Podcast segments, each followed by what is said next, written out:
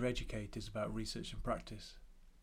For episode 16, I'm joined by one teacher and two university teacher educators to discuss the late Cathy Ennis and colleagues' 1999 paper, Creating a Sense of Family in Urban Schools Using the Sport for Peace curriculum, from Research Quarterly for Exercise and Sport.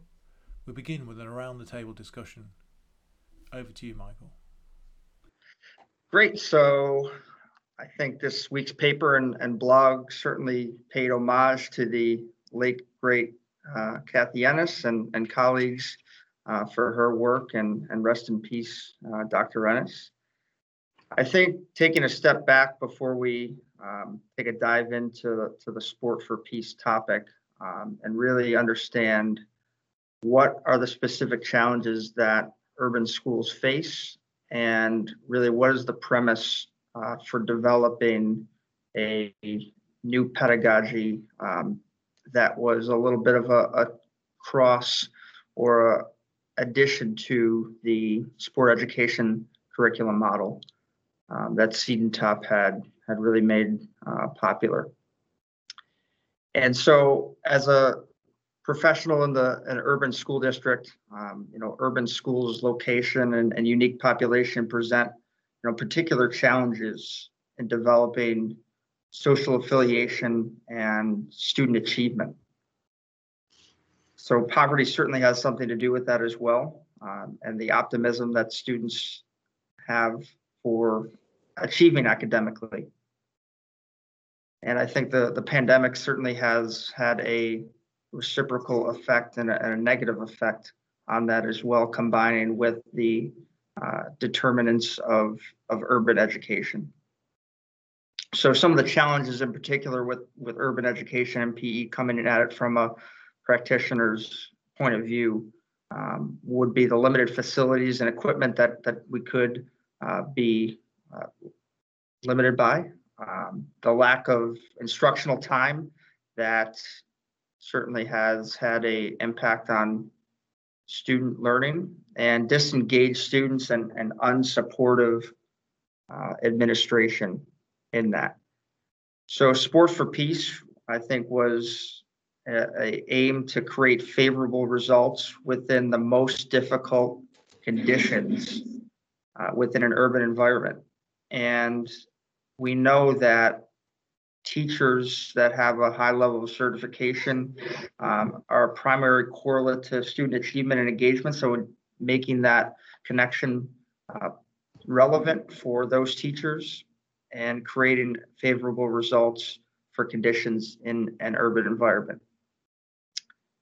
So there's the three phases that that struck me uh, was that you know phase one, the student perceptions um, accurately reflect the challenges that many urban schools face with the disparity between males and females and the competitiveness that um, has taken place in physical education. Uh, going back to the activist approach that we spoke about last time and understanding that students, especially low, low, low skilled learners, had a difficult experience when high skilled learners were basically taking over the class in a competitive way. And the female participation uh, negatively was um, impacted by that. So I was really um, taken aback and, and struck by the uh, process that went into this, the three phase process, modifying um, from the sport education model and creating student engagement for you know students in a different way by giving them roles um, so that's just my opening thoughts and and i'm going to uh, turn my lights back on here yeah i think it's worth saying for anyone listening that uh, michael's uh, the lights in his classroom have just gone, gone, gone out, so we now have to move around a little bit to make it happen. um, so, do you want to? Anyone want to pick up on that? Go ahead, Al. I, I think my response to your blog and the paper, uh, Ash, was away from the the model itself, if we can call it a model, um, and and more to the um, the idea about reform um, and the ideals of reform and whether reform works or not.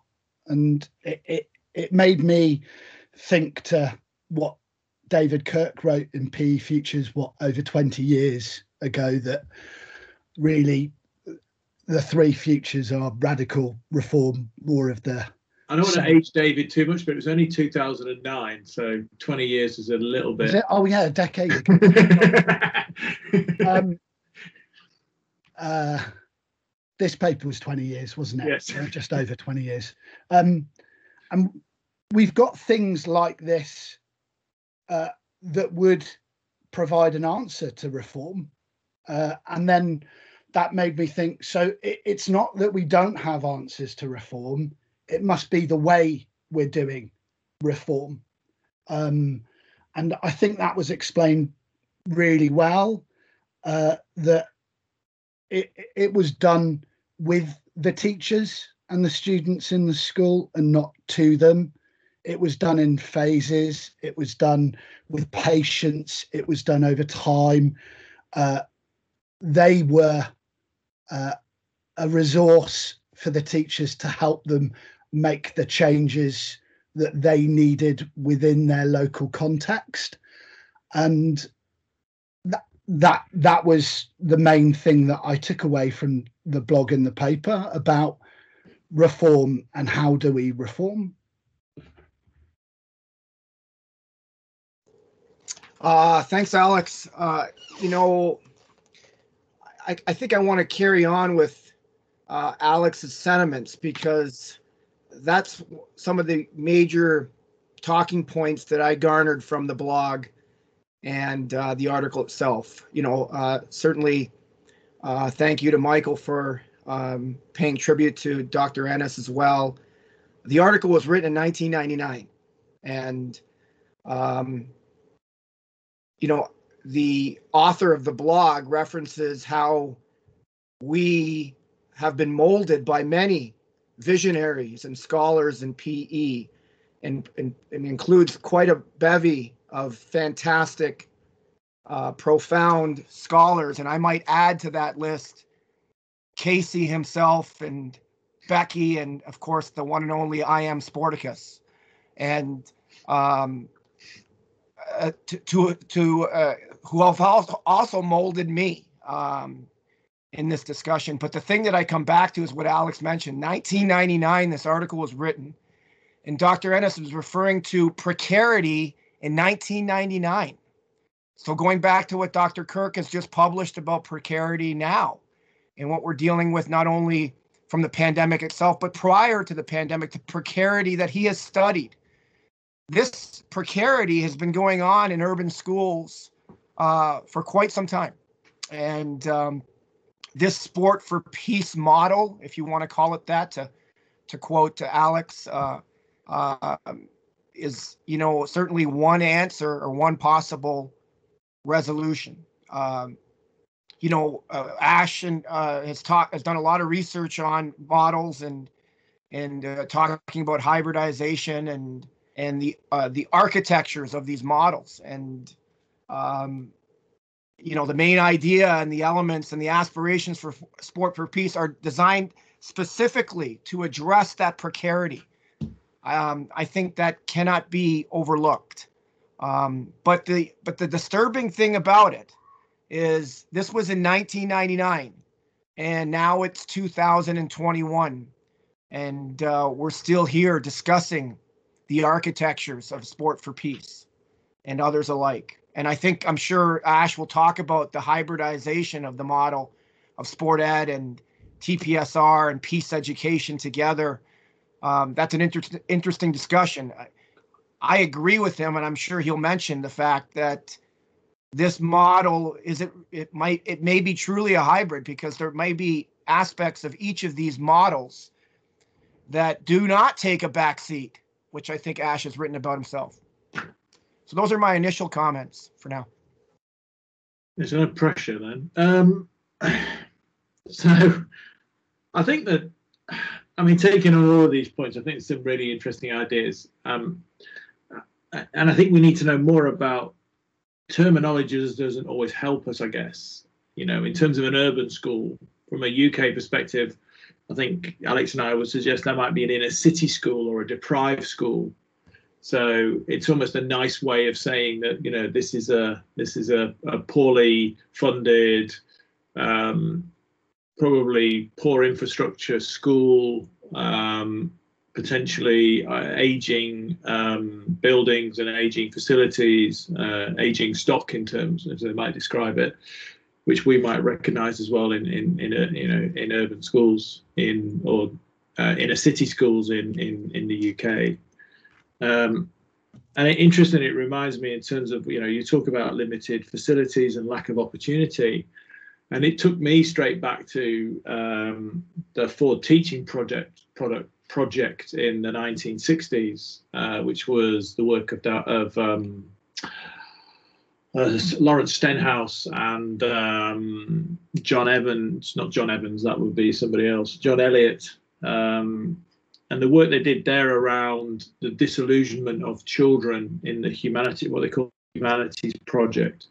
So when they they knew when they got to a certain age that they weren't going into further education, they weren't going on to you know 16 plus qualifications, they weren't going to go to university. They were going to the they were going down the road to the factory. They were going to go and work in the factory, and they became very difficult to teach humanities to because they didn't want to know about history and geography and, and, and religious studies because it had no relevance they perceived to their processes. So um, Stenhouse, you know, with colleagues acknowledged that there needed to be a, a, a revisioning of what it meant, and, and I think there's a lot here in terms of um, Ennis and colleagues, um, as you say, the late um, Cathy Ennis, um, who my claim to fame with Cathy is the first time she ever cited me, she described me as she. So that's having a girl's name is really important in the you know in these instances. So, but she did uh, contact me directly to write the chapter in in the Routledge Handbook, and, and was, uh, you know, was a was a I've met her on a few occasions, and this to me is when I've, I've read it a number of times, and I think it's a really I do think it's a hybrid. So you know the argument around here, which I don't want to get into because it's taking away from this, is that when you put two models together, there is there is a tension over in a given sit, situation do you want the cooperation inherent in cooperative learning or do you want the competition inherent in sport education and which one gives so having a just putting two models together is a, is quite quite a crude way of thinking it. it needs to be a much more complex negotiation of of which aspect would take precedent in a in a in a different in a different time and I, I don't get a sense of the conflict around those ideas that were here. Um, I do. I am concerned, however, that we've lost sport for peace because I I can't find the the models. So what they did, we we seem to have lost, and I think that's part of the the problem here. Is we have we had a solution, but somebody forgot to write it down in a way that we you know we could access it and I think that's a real shame. So if anyone listens to this and any idea where I might pick up, you know, some of the foundational work around sport for peace, I'd be really interested because I think it is a pedagogical model, but it's it's just the outline. It's a sketch. We only know it through the responses of the individuals in this paper and through this paper. Um, which I think is a real challenge. I think you would you, you, can't even backward engineer it. I don't think because there isn't enough detail in the paper to tell you how to do that. But what it does show is that the you know the the combination of of the TPSR and the sport education when it is given to the district, when it's given to the schools, has the potential, and that come back down to local to local agency. Um, and it, there's clearly a lot of a lot of responsibility for the school and the administrators. And, and again, we come down to the the um, the privileged position of university academics in a school environment to to pave the way for change with schools because of the perceptions of knowledge and understanding that that this is a workable solution because somebody with a PhD has walked in the door and say that it might work. And and and we we need to be in a position to to to to, to use that perception to support teachers to develop. And I think that's really important. And and, and we, we we see when there are when you look at lots of the and I have done looked at lots of the models based practice literature, when university staff work with teaching staff, there are very positive results. Um, and it's working about ways of, of making that possible without having to go into every school. There's just not the capacity to do to do to, to, to, to do that. So we need to flip it so that I don't, I don't know. I'm going to stop there. So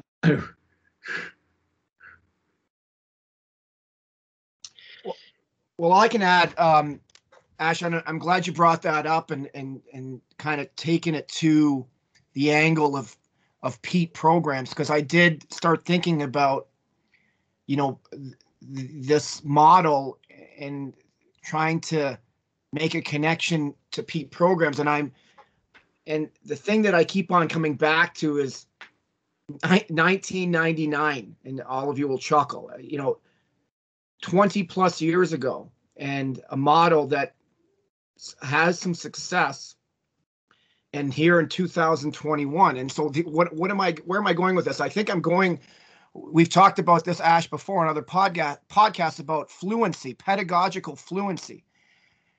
You know uh, you've mentioned residual teaching or residual coaching. There are a lot of forces and tensions as alex might say that that are in play here when a teacher candidate goes into you know goes into induction uh, into the profession. And you know i use the terminology i use the uh, the analogy you, you have to be able to dream in the new language.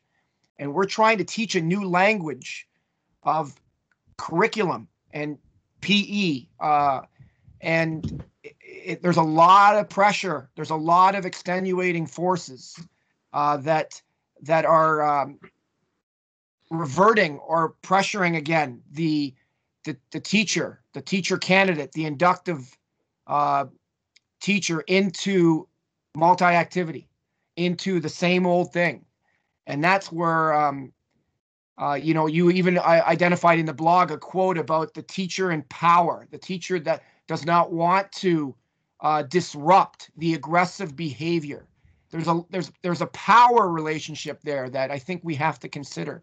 We have to if we have any chance of changing you know models or changing the multi-activity predominance it, it has to it has to be organic throughout.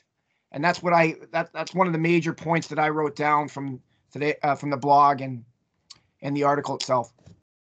Wow. I mean uh there's a lot to consider there for sure and one of the, the major things that I took away from the sport for peace, you know, if you want to call it hybridized model, is the trust between the different ability levels in, in students that oftentimes you do not find in other traditional multi activity sport models where the high level learner takes over the class um, exerts their, uh, if you will, power.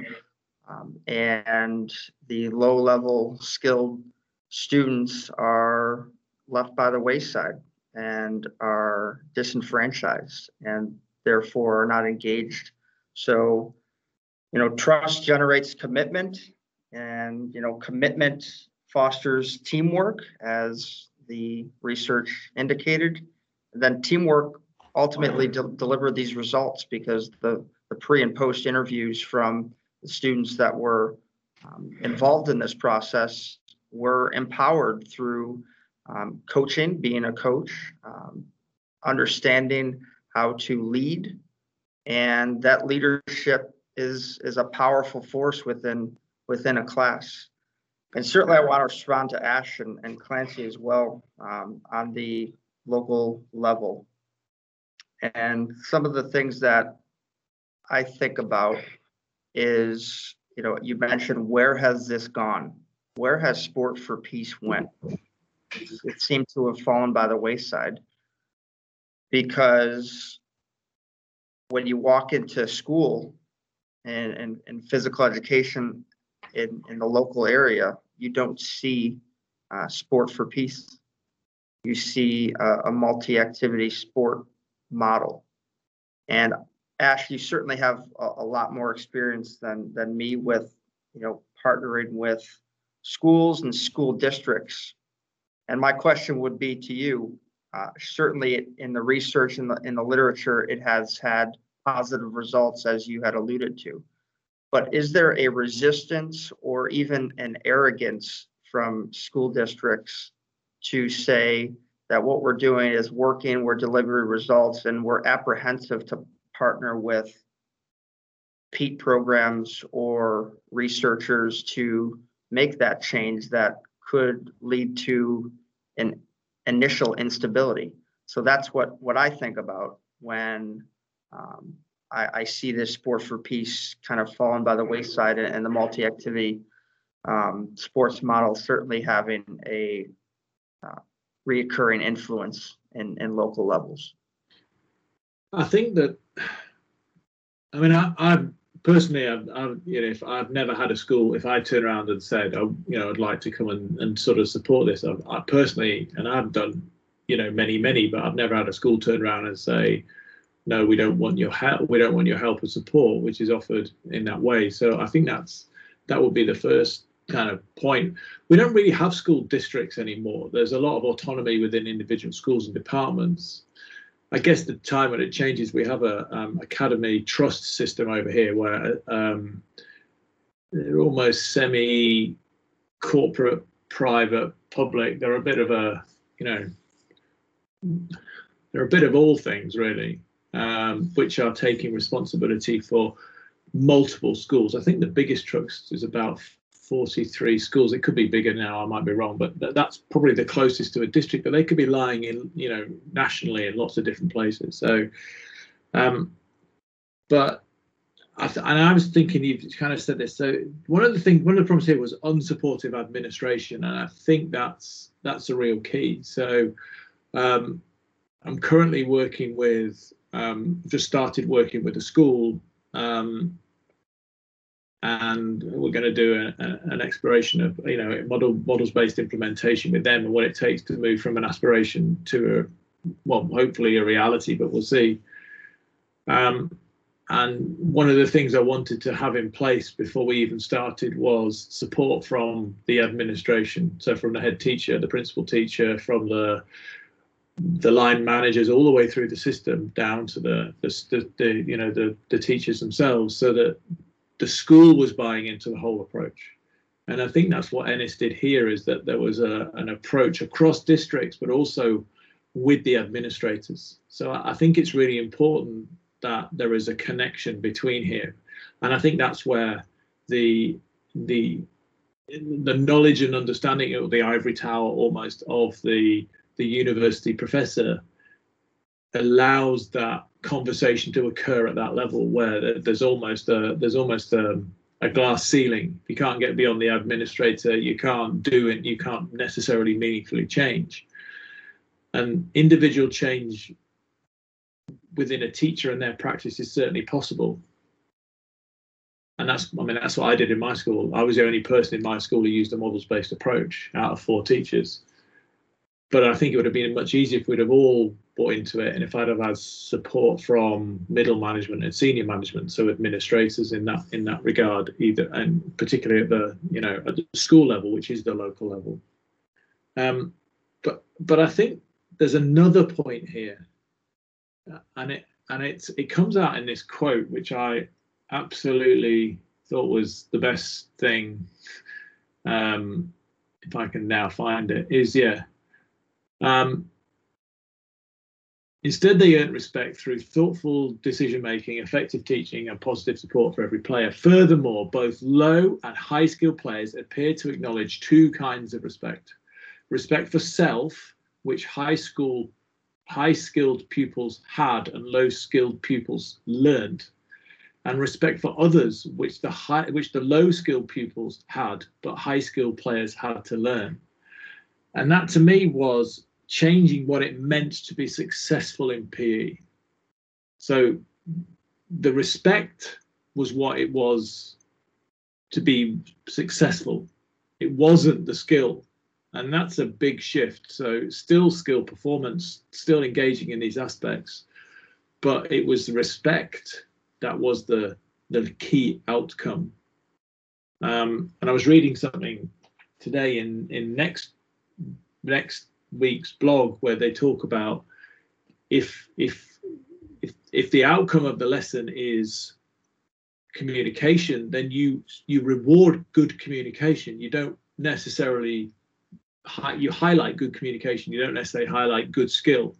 And when you when we if we begin to change what it means to be successful in pe then we need to find new approaches to to to to achieve those because it's not possible within the multi-skilled uh, sport multi-activity sports technique based approach if we're valuing different things within pe I picked up on that too, Ash. Uh, the uh, one part of the article where the highly skilled student in PE recognized that not only should I be able to earn a, a good grade in PE, but sh- so should the other students. And I think that speaks to what you're referring to. That's, that's excellent. Yeah, I think that um, the highly skilled students in this sport for peace model were unable to gain respect through their dominant play, through their skills. And you typically associate a high skilled learner trying to gain respect with their peers and even their teachers through skill application instead of teaching and positive peer, peer support that they are providing for the students in their class. And so that's that's powerful. That that that came that relationship and that dynamic came out of this interaction that the high level students in the class almost were looking out for others before they looked out for their themselves and they valued physical education not from their ability in the psychomotor domain but their ability to lead and lead out and provide modeling for their peers. And it took time of course. This this takes time. And at first as the paper mentioned the high skilled learners were apprehensive uh, to adapt to this curriculum.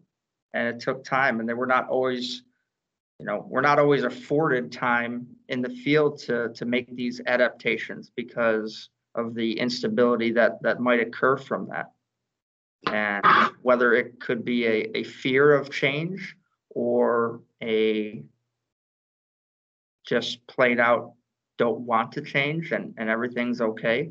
Uh, being comfortable, being uncomfortable is something that I think uh, we need to go through in creating a culturally responsive curriculum, especially in the urban um, schools for sure. And lastly, I would say that from PETE programs to becoming a professional, the individual teacher has a unique perspective on the instruction that they deliver coming right out of programs with their experiences and background, not just in the academic side, but their um, athletic backgrounds and those experiences manifest themselves. Um, I believe in the first, you know, couple of years of teaching before they are really indoctrinated or learn and connect with a, a models-based practice. Some PE teachers come from a really competitive background and, and really are often skeptical in creating a safe climate in PE emotionally and physically. And because of that, they revert back to their competitive experiences.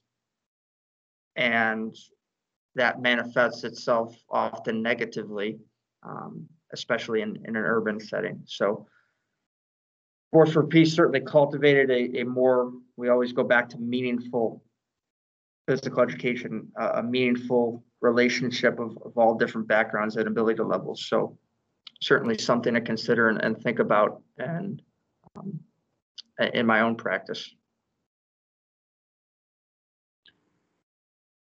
I don't know if you have had the chance to listen to Andy Vasily's conversation with David Kirk, but um, I can I can heartily recommend it. It's a very, you know, it's a very good chat.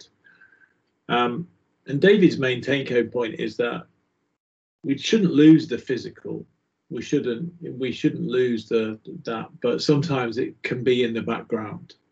It doesn't have to always be foregrounded, and that requires different approaches to foreground and background and move around the focus of what it is that we're looking at. Um, and choosing specific pedagogical approaches to deal with with what's happening you know but it's what's happening over time you know we've talked on this blog on this podcast before about we have kids in our care for five to seven years or longer with different school environments across the whole you know so we have we seem to think that we have we see time as being very modular and very short, when in fact it, it's actually much longer. One of the challenges is, you know, reconsidering what the, the limitations of the timetable are in terms of what you can do in that space. But again, it's changing being flexible with what it means to be successful in PE doesn't mean that we lose the physical. It doesn't mean that we lose that kind of well that focus. It it you know it just means that we don't only value that. So I think it I think it's important to remember that the highly skilled players, as referred to here, do have a massive contribution to play, and they they are perfectly entitled to and should be allowed to learn and develop but their learning in other areas may be more significant than their learning in the in the in the um, you know the physical domain, and, and therefore they sh- that should be seen as viable development and learning itself. Agreed, Ash, and you know Dr. Kirk in that podcast also speaks a little bit to the uh, just the structure of PE and how right now it it, it creates the conditions for multi-activity to flourish as a result. So I I was particularly enamored by that as well. And then you know back to Michael's point, and it was something that I not so sure I did a good job of explaining earlier today, but teachers themselves who have experienced success in PE from a highly competitive standpoint are skeptical. And I think that's what Michael's trying to say, are skeptical as well of creating these safe spaces or places because of their background, their acculturation into the profession. And isn't that what, when we think about social justice issues, isn't that what it's all about? It's about power, right? Who has the power and who does not have the power. And I think this speaks to this a little bit. I, I certainly think one thing that that we did not um, you know touch on yet, and, and Clancy is certainly uh, dead on because um, your experiences and, and background shape your ideals and, and values and also your biases as well at the same time and, and, and how you construct uh, your curriculum. And so having an open mind to the research and best practices is really critical in developing your journey as a professional. And that's something that that I've taken significant value in. I think one of the things that again that that this paper really highlighted in an urban specific environment is conflict resolution and, and disengagement. Oftentimes in urban settings, more specifically, teachers want control specifically so that not, not that they can engage students, but so they don't have conflicts arise within their domain. And so this Sport for Peace paper, as other research has suggested, is going through a co-construction of pedagogy with with students where they are directly involved in implementing a successful environment. And understanding and being proactive in knowing when to as the professional as the teacher knowing when to step in during a disagreement and a conflict and have that conversation. And on the flip side, knowing when a disagreement or a conversation can be facilitated and solved organically by peers is something that professionals need to develop in their own voice.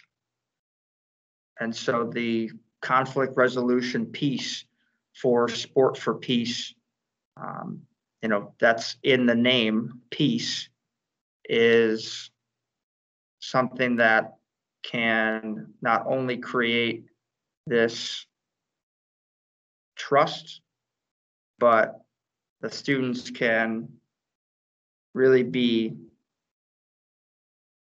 enabled and empowered to solve their own issues sometimes. And not to say that the teacher has no role in that, but uh, this certainly, with this sport education hybrid model, had a an, impact on the conflict resolution piece that that takes place in competitive um, environments.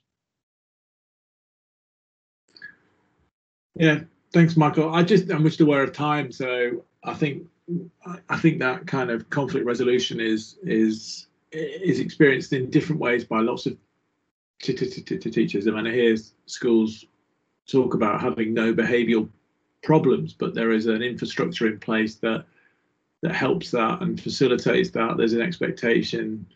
There's a, an acculturation into the school environment, and you behave in a certain in, in a certain way.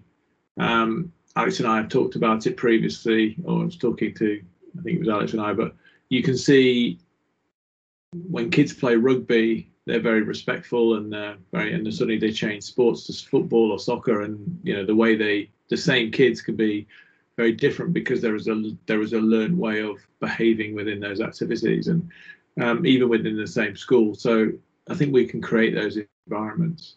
Um, and sometimes the, conflict resolution is is achieved through the structures in the school and sometimes it's achieved through the interactions with the young people and anywhere in that scale i guess in terms of, of what's happening at home and expectations and, and the problem you know the the broader environment i guess. Um, but yeah i mean we're, we're coming to the end. So any any sort of concluding thoughts starting with alex clancy and michael and then i'll press stop i think Um, with regards to the model, uh, there are always competing things I think that teachers need to be managing within their class. I think this goes back to the um, uh, Kennedy paper that we talked about, uh, uh, passing teaching. So there's one point in the actual paper where the teacher um, talks about taking a chance of moving away from two balls for the whole class for soccer and allowing all the children. And it, for for the teacher there was going to be behavior management problems because there was going to be so many balls. But actually within the structure of the model and and the and the con, uh, conflict resolution there is a structure in place for behavior management that is a slightly different way of managing behavior. It's not just structure and making sure that all the children are safe. It, it's creating an environment where they actually start taking responsibility for each other's safety. Uh, and I, I would recommend for teachers to perhaps um, take a chance slowly with some of these models and some of the tensions that are there. Just just go with it and and explore it. Um, and you might be pleasantly surprised about what comes out of it because children always do surprise you with what they can manage and do if you give them the chance. Thanks, Alex. I, I'll add to that, and you know, Michael is uh, a PE teacher in Buffalo Public Schools, Canisius College, where I'm, uh, you know, a faculty member of uh, in the PETE program. We're in Buffalo Public School. We're in Buffalo. Uh, you know, the our nearest district is Buffalo Public Schools. Buffalo Public Schools is the second largest urban school district in the state of New York, only second to New York City itself. My wife is a PE teacher in Buffalo Public Schools. So, um, you know, Ash mentioned foreground and background from Dr. Kirk.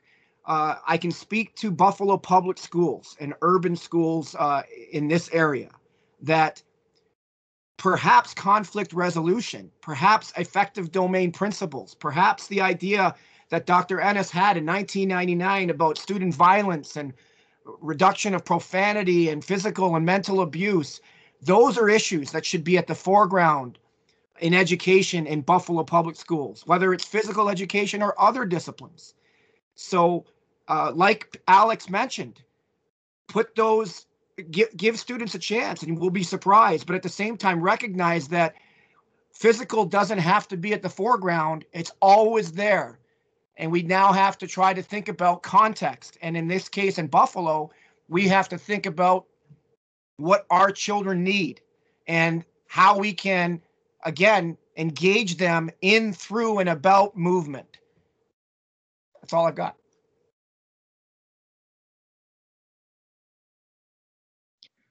Powerful words, words, Clancy. Powerful words indeed. Um, you know, as a, a Buffalo public school teacher myself, certainly taking this research and and trying to act upon it as a physical educator as as best I can to try and, and enact social change. And um, certainly, I have seen some of the um, challenges that that come with uh, an urban district, and I am more than willing to be in those trenches and and and fight for um, the success and the achievement of, of the students that I teach and putting the respect and the character traits at, at the foreground certainly is something that um, is going to be a challenge for me, but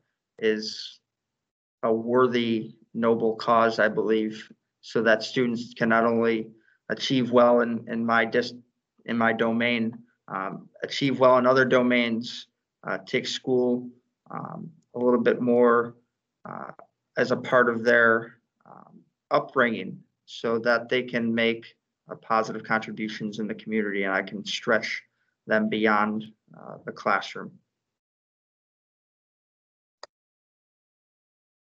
Yeah, thanks everyone. I mean, I think you know key key cap key take homes for me there are you know that we have a collective responsibility as as educators in schools, in districts, in in universities to um, support young people to be to develop and, and to have the best prospects that they can. And sometimes that's through physical movement, and sometimes that through um, interaction and and and um, resilience and, and knowledge and understanding. And and I think physical education has much more to do than just the physical um, although that is the medium through which we um, we thrive and operate, I guess. And that's where our discussions ended. I'd like to thank Michael, Alex, and Clancy for lending their thoughts to our discussion. Thanks for listening, stay safe, and hopefully you'll choose to catch up with us next time when we talk about social and emotional learning. Thank you.